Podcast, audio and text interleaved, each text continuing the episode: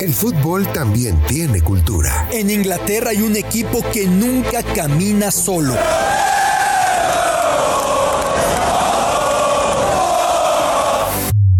En Argentina se vive el fútbol con una pasión única.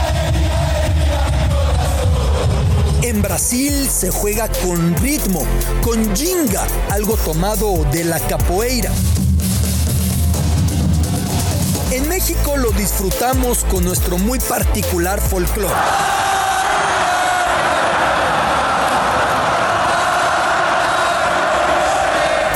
El fútbol es mucho más que un deporte y aquí te darás cuenta por qué. Biblioteca Footbox con Alberto Lati, un podcast exclusivo de Footbox.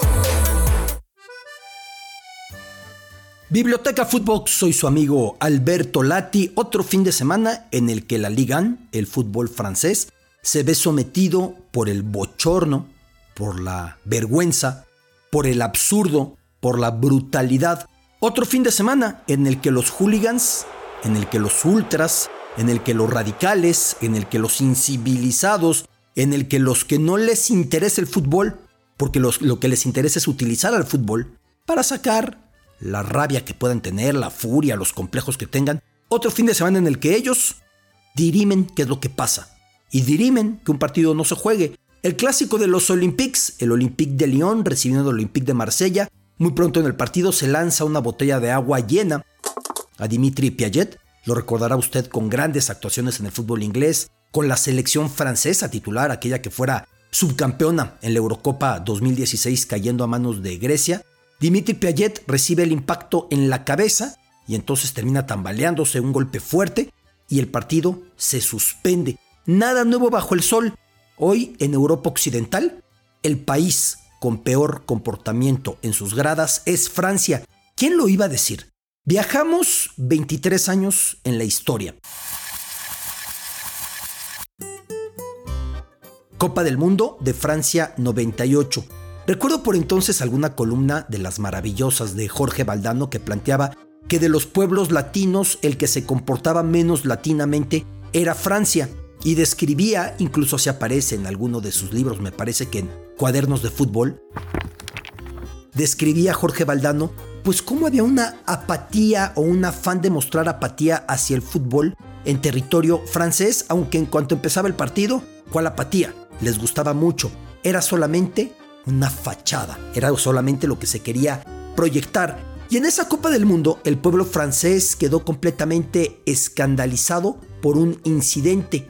Previo al partido entre las elecciones de Alemania y lo que quedaba de Yugoslavia, que para ese instante ya solamente eran Serbia y Montenegro, pero seguía llamándose Yugoslavia, previo a ese partido, Hubo una golpiza de radicales alemanes, de hooligans politizados de extrema derecha con carga neonazi a un gendarme francés, su nombre Daniel Nivel. Nivel terminaría en coma seis semanas y quedaría con un daño y con una discapacidad a perpetuidad, lo que las condecoraciones y los aplausos y los discursos desde Alemania del entonces canciller Helmut Kohl pues no servían de nada porque no iban a cambiar absolutamente nada.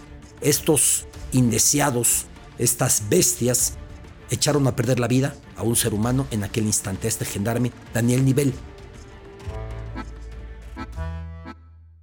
Y los franceses lo veían con sorpresa, no podían entender que bajo pretexto de fútbol eso pasara. Lo que son las cosas. Un par de décadas después, Francia, su Ligue 1, se encuentran completamente sumidas, subyugadas sometidas por el cáncer del juliganismo. Este fin de semana volvió a pasar, pero lo mismo en los últimos años. Si viajamos a lo que ha pasado en Niza constantemente por ahí un partido frente al Olympique de Marsella, si viajamos a escenarios en las islas como el Bastia, como el Ajaccio, si viajamos al Olympique de Marsella, si viajamos a Burdeos con el Girondin, en todas partes están dándose episodios brutales de violencia. No hay límite. El Sanetien, su entrenamiento recientemente, hace un par de años, tuvo que ser suspendido por la invasión de campo de cientos y cientos de radicales que querían amedrentar a los jugadores para hacerlos pues rendir. Lo mismo va pasando en cualquier confín de Francia y esto parece no tener límite hasta llegar a esta situación. Por ejemplo, el Olympique de Marsella dejó de jugar partidos por presión de sus aficionados que no estaban de acuerdo con sus resultados, invaden la cancha, hacen lo que quieren. ¿Por qué está pasando en Francia con esta recurrencia? ¿Por qué está pasando en Francia con esta constancia? Lo primero es que hay que entender una cosa, que en Francia decidieron ser más laxos sin admitirlo en los últimos años esos protocolos de seguridad. ¿Por qué lo decidieron? Porque el fútbol francés estaba en crisis económica. Y porque si unos equipos requerían de lo que supone la venta de boletos y de memorabilia y de insumos dentro del estadio como cerveza, como comida, como refrescos, etc., es Francia. De las cinco grandes ligas europeas, recapitulando, Liga Premier Inglesa, Liga Española, la Serie Italiana, la Bundesliga, evidentemente la francesa, de estas cinco grandes ligas europeas, la que más necesita de los ingresos de los aficionados, del dinero que gastan los aficionados, es la francesa porque es la que recibe menor cantidad de dinero de la televisión. Eso implica que traten a los aficionados con miedo, con pincitas, con algodones, que cuando viene una sentencia fuerte, incluso en 2010 por una muerte, un asesinato en torno al Parque de los Príncipes, casa de, del Paris Saint Germain, se sea ahí buscando algún marco que permita no ser tan duro con los aficionados y se les sigan dando ciertas, eh, ciertos beneficios, ciertas ventajas, boletaje, recursos para poder viajar, etc. Porque los equipos entienden que dependen económicamente de estos grupos. Para colmo, con la pandemia, con las vacas flacas, con el dinero perdido, con los patrocinadores que no siempre regresaron con la misma fuerza, con la imposibilidad de competir con el Paris Saint-Germain que está en otra dimensión, aunque recientemente Lille demostró que se puede, siendo campeón contra el Saint-Germain la temporada pasada. Todo esto ha generado que los equipos necesiten a sus aficionados y no estén dispuestos a perder algunos aficionados. Y esto es peligrosísimo, porque estos no son aficionados, porque esta no es gente que va al estadio en son de paz, porque están haciendo que peligre completamente pues el marco de respeto, de deportividad, de ir a ver un partido, familias, de ir a disfrutarlo, y están convirtiendo las canchas de Francia en auténticos sitios de batallas campales. A mí no me deja de sorprender. Yo hubiera pensado que ese resurgimiento juliganesco podía llegar en cualquier otro punto de Europa occidental, y ha sido en Francia la que parecía hasta cierto punto indiferente, la que parecía que siempre llevaba la temperatura en relación con el fútbol bajo medición, bajo termómetro para no excederse, la que parecía tener esto controlado. Pero regresemos a los años 80. Por entonces, en Europa occidental y en el mundo, la vergüenza futbolera, la vergüenza más bien antifutbolera, por ponerlo en términos claros, eran las Islas Británicas. Los equipos ingleses, a raíz de muchos episodios que culminaron con lo que sucedió en la final de Heysel a mediados de los 80 entre Liverpool y Juventus de Turín, varios aficionados de la Juventus muertos por la arremetida generada por eh, los eh, aficionados o fanáticos o pseudoaficionados de, la, de Liverpool, en aquel momento cambió para siempre, Heysel cambió para siempre el fútbol inglés. Primero, los equipos ingleses fueron echados de competiciones europeas por unos años. Nada de que tuvieran este equipo, que tuvieran este otro, y venían de una etapa muy gloriosa de muchos títulos, los equipos ingleses. Como sea, fueron echados de las competiciones europeas. No le tembló el pulso a la UEFA, pero para continuar, cambió por completo la manera en la que se aproximaban las autoridades inglesas a los hooligans. El informe de Lord Taylor, el reporte de Lord Taylor, desarrolló toda una noción nueva que para siempre ha modificado el fútbol inglés, admitiendo lo negativo. Sí, se hizo un tanto elitista. Los boletos son más caros. Se hizo una industria. Lo perdieron hasta cierto punto los aficionados de verdad, no los que golpean.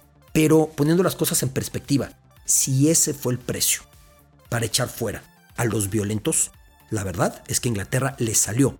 Hoy en las canchas en Inglaterra uno ve familias. Hoy en las canchas en Inglaterra uno ni siquiera ve a policías, a uniformados. Uno ve a las personas que trabajan eh, con nociones de seguridad, que además se cambió el nombre, ya no es security, es safety. Y safety tiene connotaciones diferentes que security.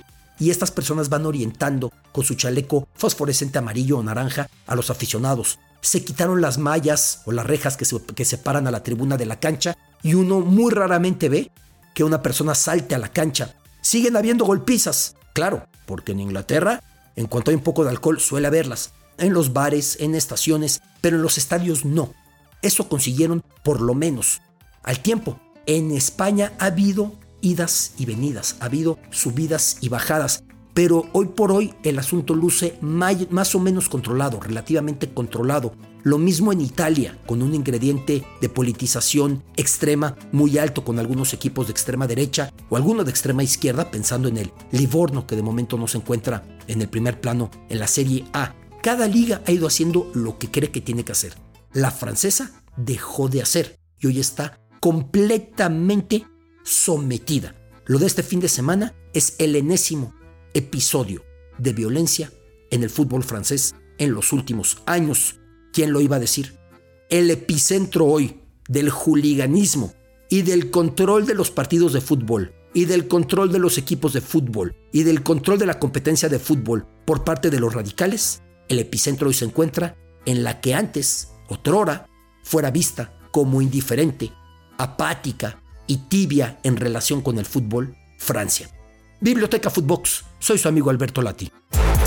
Esto es Biblioteca Footbox, un podcast con Alberto Lati, exclusivo de Footbox.